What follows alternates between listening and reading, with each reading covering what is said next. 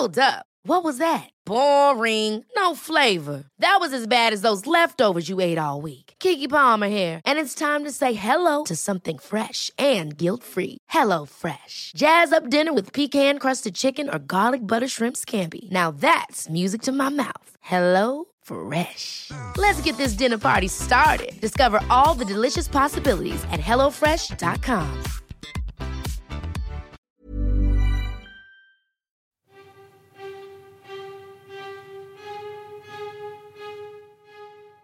It was a week that shook the British monarchy, plunging the royal family into its biggest crisis since the 1990s. And it all began last Tuesday. We've just have some breaking news that's just coming into us, which is that Prince Andrew has reached a financial settlement. Prince Andrew will avoid a public trial after reaching a settlement with Virginia Giuffre, who is suing him for sexual abuse. Hot on the heels of one scandal came another. The Met Police launched a Cash for Honours probe into Prince Charles's foundation following claims that a close aide offered to help a Saudi billionaire get a knighthood. With royal watchers still reeling, there was more to come. We want to bring you a little bit of breaking news. The Queen has tested positive for COVID.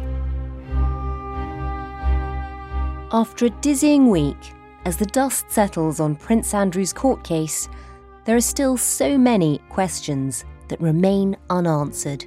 He's paid a big price to put it behind him. But there is speculation, of course, about who has paid this. People suggesting perhaps there could be public money involved. Prince Andrew does not have means. He just doesn't. And the speculation is that it's his mother, the Queen, who will pay that bill. Maybe the Queen's going to sell a few racehorses or a tiara. Prince Andrew's role in public life is officially over. But will he bring his family down with him? You're listening to Stories of Our Times from the Times and the Sunday Times. I'm Manveen Rana. Today, Prince Andrew and the royal family in crisis. It's not been a vintage couple of weeks for the royal family.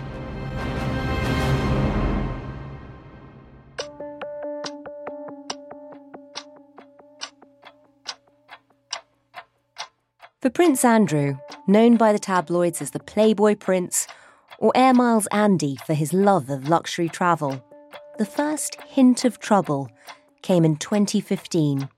A lawsuit filed in America against his friend, the convicted sex offender Jeffrey Epstein, claimed that Virginia Giuffre had been forced to have sex with Prince Andrew when she was just 17. The prince has always denied these claims, although for often baffling reasons. I'd taken Beatrice to a Pizza Express in Woking. Going to Pizza Express in Woking is an unusual thing for me to do. Took a photo, and your arm Well, is round I, her listen, waist. I don't remember. I don't remember uh, that photograph ever being taken. Categorically, I don't remember meeting her at all. He has tried to have this case dismissed, but that attempt failed. That's Will Pavia, our New York correspondent, who's been following every twist and turn of this story. We spoke to him on the podcast a few weeks ago as the preparations for the court case were well underway. Now that it's all suddenly off, we thought it was time for an update. Will, just a few weeks ago, it did look like Prince Andrew was demanding a jury trial. Virginia Giuffre was saying she wouldn't settle for less than her day in court. What happened? Well, I think at the time everybody said Prince Andrew was facing a lot of bad options. All of them looked terrible for him, all of them looked very expensive. And I think we can probably say that he's taken the least bad option. I think a lot of people felt that he would have been well advised to settle the case as quickly as he could. And it's something that he, he actually could have done before any of this came to court. I mean, Virginia Giuffre's lawyer, David Boies, has said that he was trying to get a settlement back in August. Oh, really? It was only because Andrew stonewalled that they felt obliged to file a suit because of the window of time in which they could file a suit under New York law was about to expire. So there's sort of always been this possibility that he could settle. But he'd been really fighting very hard to try and get the case dismissed. I remember speaking to somebody in December who said, I mean, someone not involved in the case, but watching it quite acutely, who said, I think he'll throw the kitchen sink at trying to get it dismissed. And then he'll just disengage and they can't force him to do anything. And it'll be a sort of default judgment and, and he'll just, you know, he'll just ignore it after that. And obviously that's not what happened. I think that the embarrassment mm. of having a judgment against you as, as a member of the royal family would have just been too great. But he equally clearly didn't want it to come to court. So, how does it go from, you know, demanding a jury trial, saying you want to stand up and have your say, to suddenly paying millions to someone he says he's never met?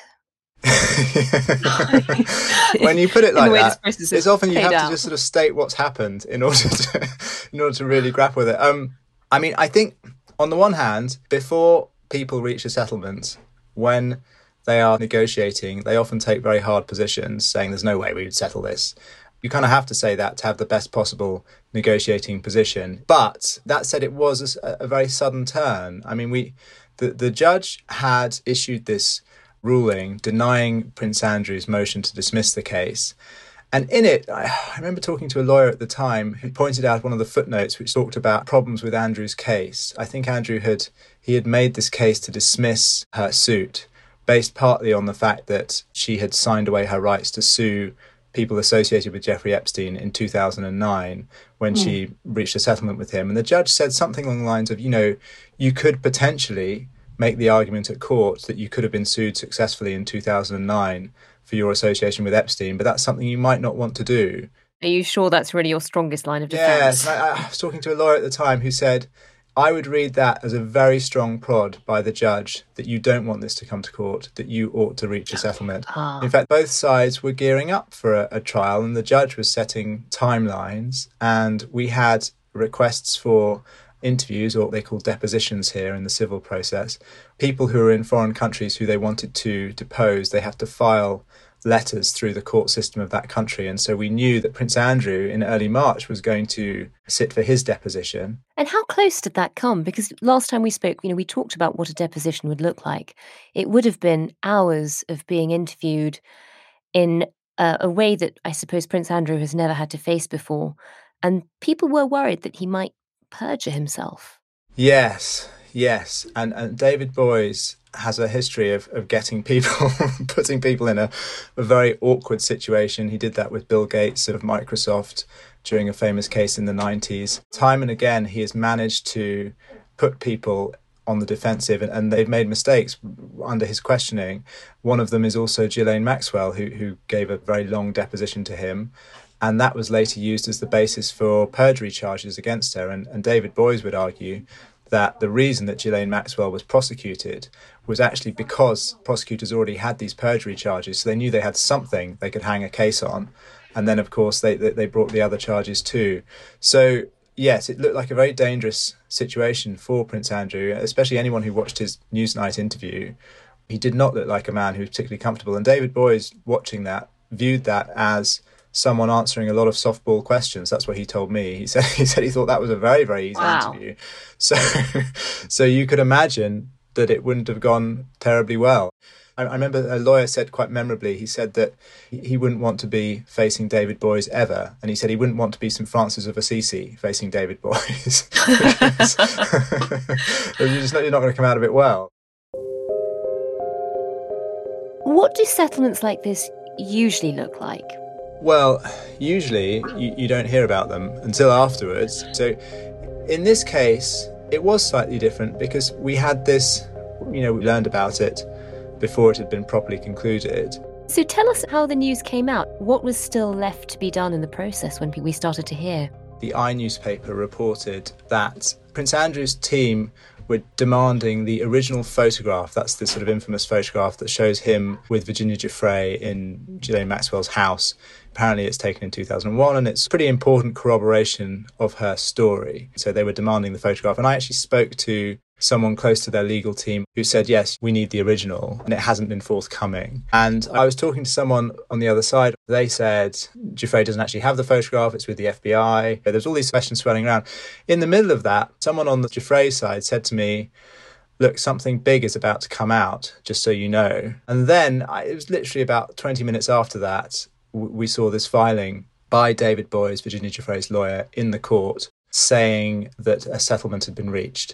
What do we know about the settlement? So we had this statement, which was quite an unusual one, really, because in this case we had, you know, Virginia Giuffre and Prince Andrew have reached an out of court settlement.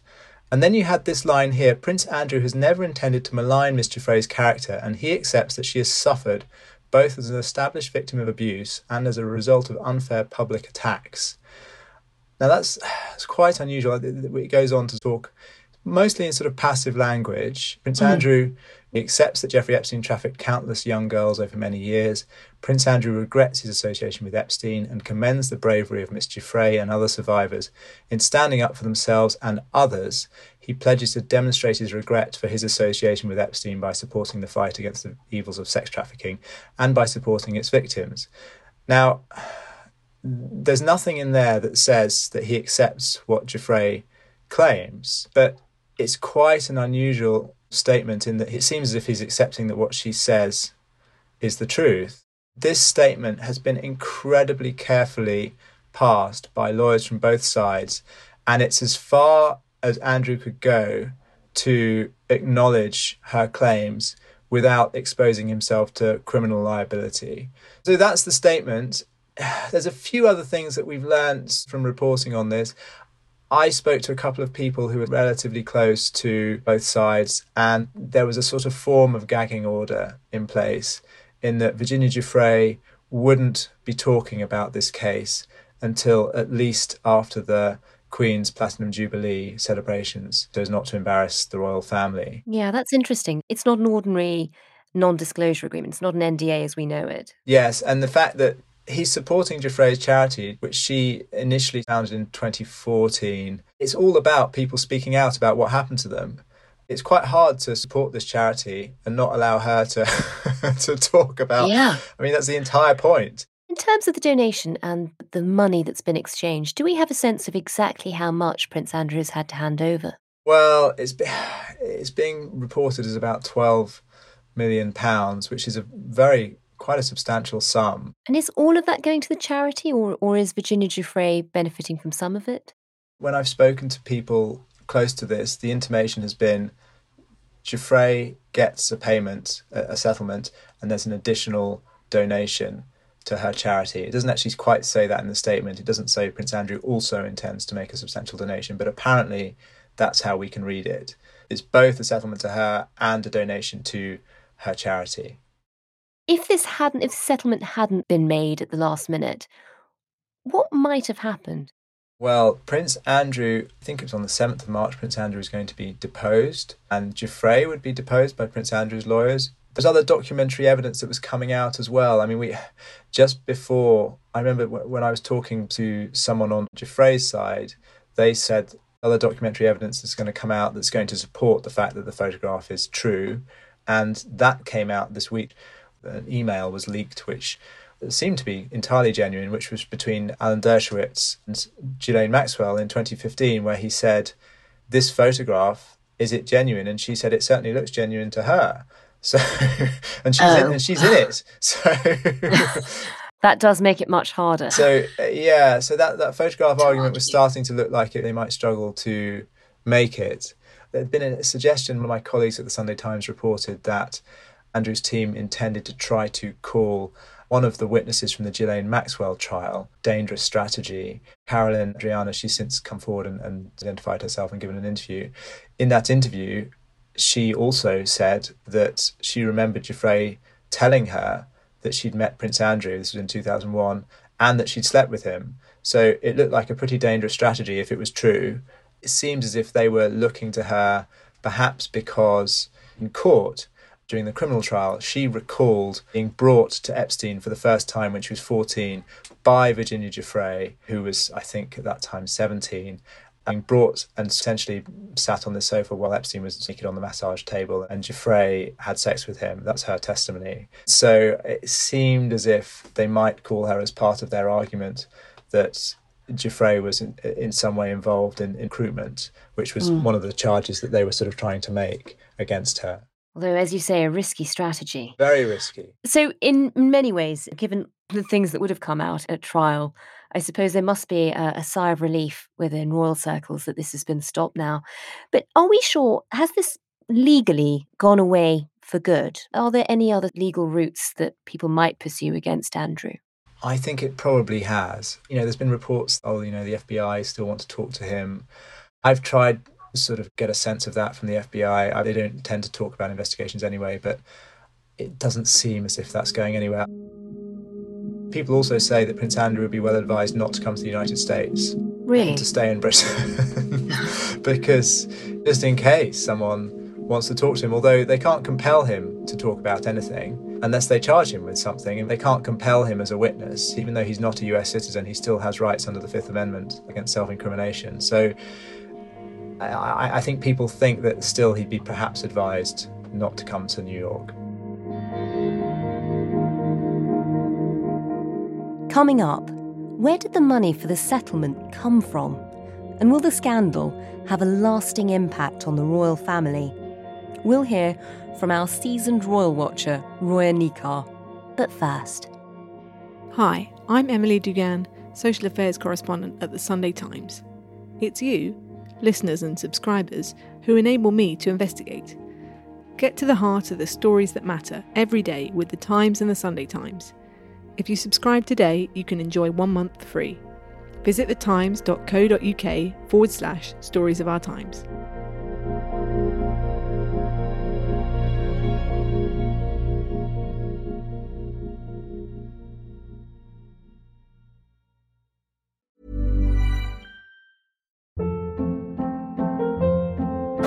Hold up. What was that? Boring. No flavor. That was as bad as those leftovers you ate all week. Keke Palmer here, and it's time to say hello to something fresh and guilt-free. Hello Fresh. Jazz up dinner with pecan-crusted chicken or garlic butter shrimp scampi. Now that's music to my mouth. Hello Fresh. Let's get this dinner party started. Discover all the delicious possibilities at hellofresh.com.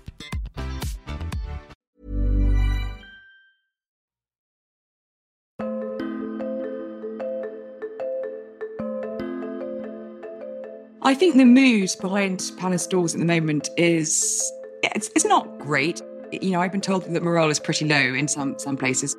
That's Roya Nikkhah, royal editor for the Sunday Times. It's been an incredibly difficult few weeks, a very difficult few months, and actually pretty bruising couple of years. And the Prince Andrew affair in particular, I mean, it is quite astonishing that a member of the royal family should even stand accused of those things. Look, there is no doubt that the last, you know, it, this has been a long time though. You know, it's not just been the last few months this has come to a head. You know, the, the stuff that has been swirling around Prince Andrew and Jeffrey Epstein ever since their friendship first came to light, more, more than 10 years ago. We're talking about 12, 13 years ago now.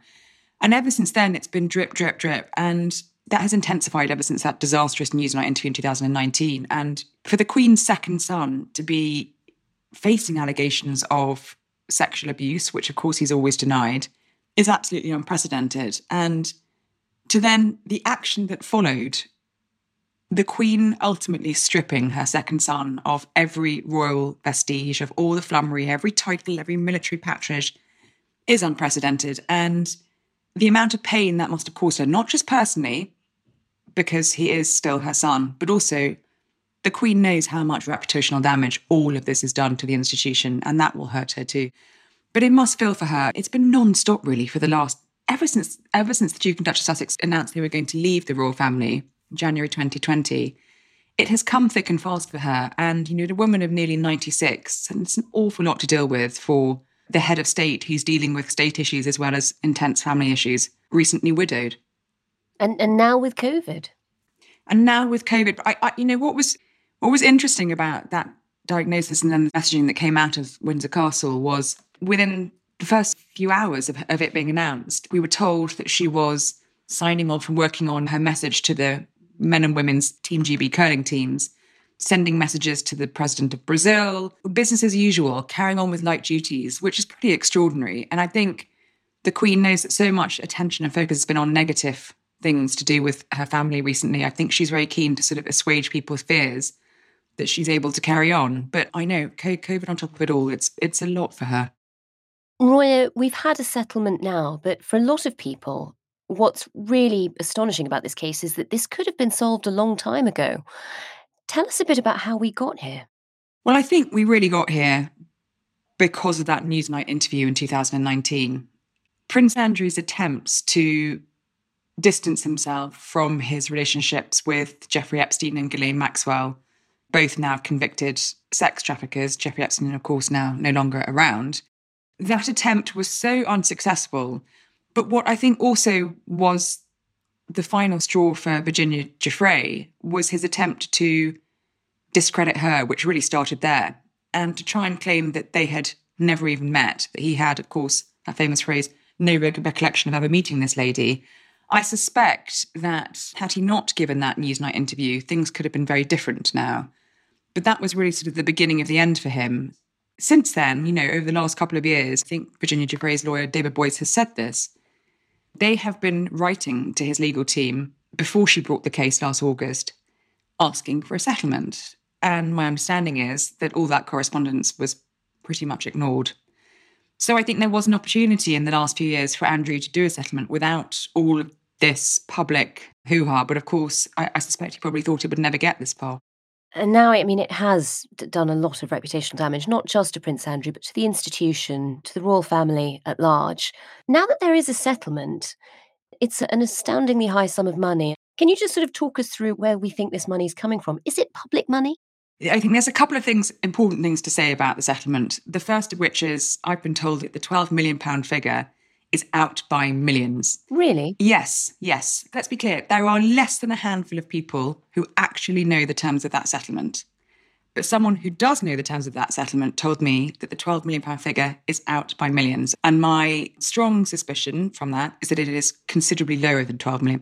Regardless, it's many millions. Mm.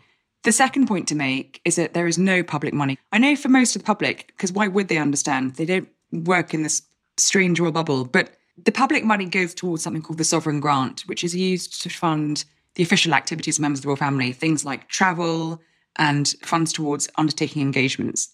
No money from the sovereign grant would ever be used for a legal settlement. So I have been reassured and had it confirmed that no public money will go to the settlement. And Roya, you're right. I think for a lot of people, you know, the, the finances of the royal family are just surrounded by mystery. The sovereign grant, so that pays for their engagements. I mean, is that just for travel? Is that sort of like a wardrobe budget? No, no public funding goes towards their wardrobe. So all of the, the Royal's wardrobe is talking about, you know, the Duchess of Cambridge and that. It's all paid for by the Prince of Wales. And actually, the Prince of Wales pays for pretty much most of all the official running of the Duke and Duchess of Cambridge's household. The sovereign grant is used for things like cost of travelling for overseas tours, costs of travelling, you know, official expenditure on engagements that they undertake in the UK, some of the staffing costs for Buckingham Palace, but not, as I say, for the Cambridges, because the Prince of Wales covers that personally from his Duchy of Cornwall income. So it's used for that. And very crucially, for the upkeep and maintenance of the royal palaces. And Buckingham Palace is currently undergoing an enormous £360 million 10 year renovation. So a lot of it is going towards that. So this money won't have come from the sovereign grant, but does Prince Andrew have a, a, private income of his own? I mean, where will this money have come from? Where, how will he have funded the settlement? Prince Andrew does not have means. He just doesn't. And there's been a lot of talk about he's selling the chalet in Verbier. That's a bit of a red herring because the chalet was, I think, to be sold for around 17 or 18 million pounds. But there was already a 13 million pound mortgage on it and around 6 million pounds owing to the former owner in unpaid debt. So he is not going to be raising millions from the sale of that chalet. Apart from that, he has a very small, well, not small, but he has a £20,000 Navy pension. That's not going to touch the size of the settlement. No. And a stipend from the Queen. So one can only imagine, and the palace will not confirm it, that his mother is helping him, whether with a loan or anything else. And again, if that is the case, and we don't know it for sure, that is not great for the Queen, for the Queen's funding, you know, her, her private income. She has a considerable private income to be used towards a settlement of that nature. But the real answer is nobody knows where that money is coming from. And we don't think it's from the sale of the chalet, because that's what a, a, lot of people thought. Yeah, I think that's a bit of a red herring. When I first reported that chalet was close to being sold, I think last September, and I spoke to sources close to Andrew, they ran me through the figures. And the figures are what I've just said. And if those are the case, there's not going to be much spare change because it's pretty much all tied up in paying off debt.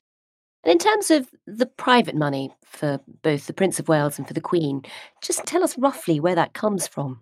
It comes from property portfolios. So the Prince of Wales's Duchy of Cornwall estate is this vast property portfolio of holdings of land and buildings, mostly across the southwest of the UK. And the Queen's Duchy of Lancaster has, again, a lot of property across the UK, but she also has a quite considerable portfolio of stocks and shares, from what I understand. Right. This isn't all just um, Highgrove biscuits and things like that. No. What happens to Andrew now? I mean, does, could he potentially lose his dukedom? I don't, you know, I don't think he will lose his dukedom. And I know there have been lots of calls for him to give it up and fall on his sword. I, I don't think he will, in the same way that the Duke and Duchess of Sussex have not lost theirs.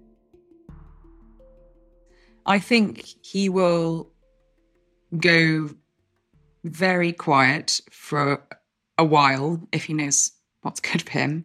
I think we probably will see him on March the 29th at the service of Thanksgiving for Prince Philip at Westminster Abbey, because he'll be attending that in a personal capacity as the Duke of Edinburgh's son. Mm.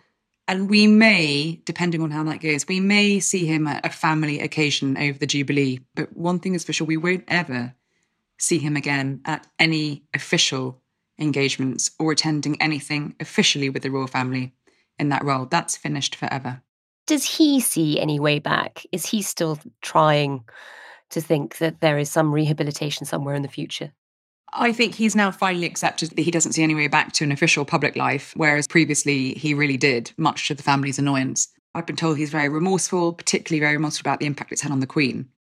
I think his challenge will be how does he privately rehabilitate himself? Would any charities down the line work with him? I mean, he is 62. What does he do for the rest of his life? It's a good question. Many people may think the York brand is permanently tainted by this. In the English city of York, the council is fighting to strip him of his last remaining title to protect the area's reputation. For people that live here, it's, it's Embarrassing. Embarrassing. Duke of York. I think that he should give up that title because it does reflect badly on our city. So it will be a challenge for him, but I think he will go to ground for quite a long time and see the lie of the land in the future. But one thing is for sure, he won't be playing an active life in public life or royal life ever again. You know, in the past, Prince Charles has sort of been the one who's been very strict on keeping Andrew out of the limelight and instilling a bit of discipline for his actions. What was really surprising here was that almost immediately there was another scandal hitting the headlines, which involved Prince Charles. The Metropolitan Police has announced it's launched an investigation into the cash for honours allegations linked to Prince Charles's charity, the Prince's Foundation. Cash for Honours story featuring this Saudi billionaire accused of trying to buy his way into British society. And one of Prince Charles's closest aides, Michael Fawcett, said to be the facilitator. There's now a police investigation into the Prince's Foundation over allegations of cash for honours and allegations that potentially Michael Fawcett, former chief executive of the foundation, was offering honours to a Saudi billionaire. They've always claimed that the Prince of Wales had no knowledge of that. But it's a tricky time for them.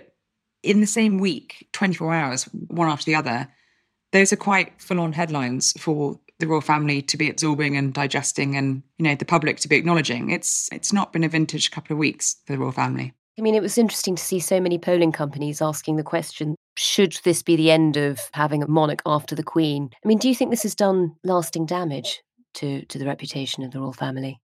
The, the popularity of the monarchy is polled on an almost weekly basis. Mm. And every poll I've seen in my 11 years of doing this job, including the ones very recently, show that the British public overwhelmingly want to retain the monarchy. And I think that says a lot. I think the Prince Andrew scandal will have certainly done damage. There's no doubt, there's no doubt about that. But I think the Queen, by and large, is enormously loved and respected figure in the UK. And I think people understand that the Prince Andrew situation sort of of his own making and not something that the wider family would ever have condoned. Look, it'll have done damage, but I don't think, I think the royal family will weather the storm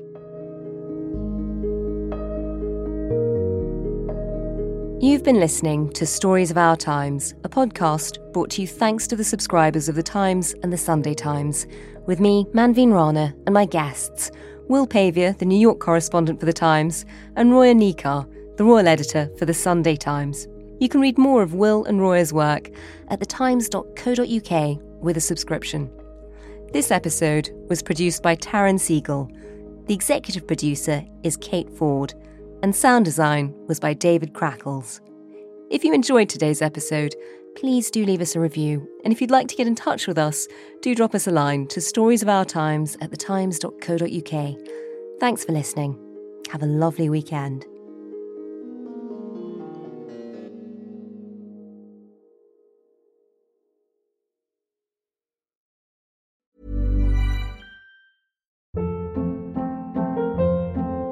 Hold up. What was that? Boring. No flavor. That was as bad as those leftovers you ate all week. Keke Palmer here, and it's time to say hello to something fresh and guilt-free. Hello Fresh. Jazz up dinner with pecan-crusted chicken or garlic butter shrimp scampi. Now that's music to my mouth. Hello Fresh. Let's get this dinner party started. Discover all the delicious possibilities at hellofresh.com.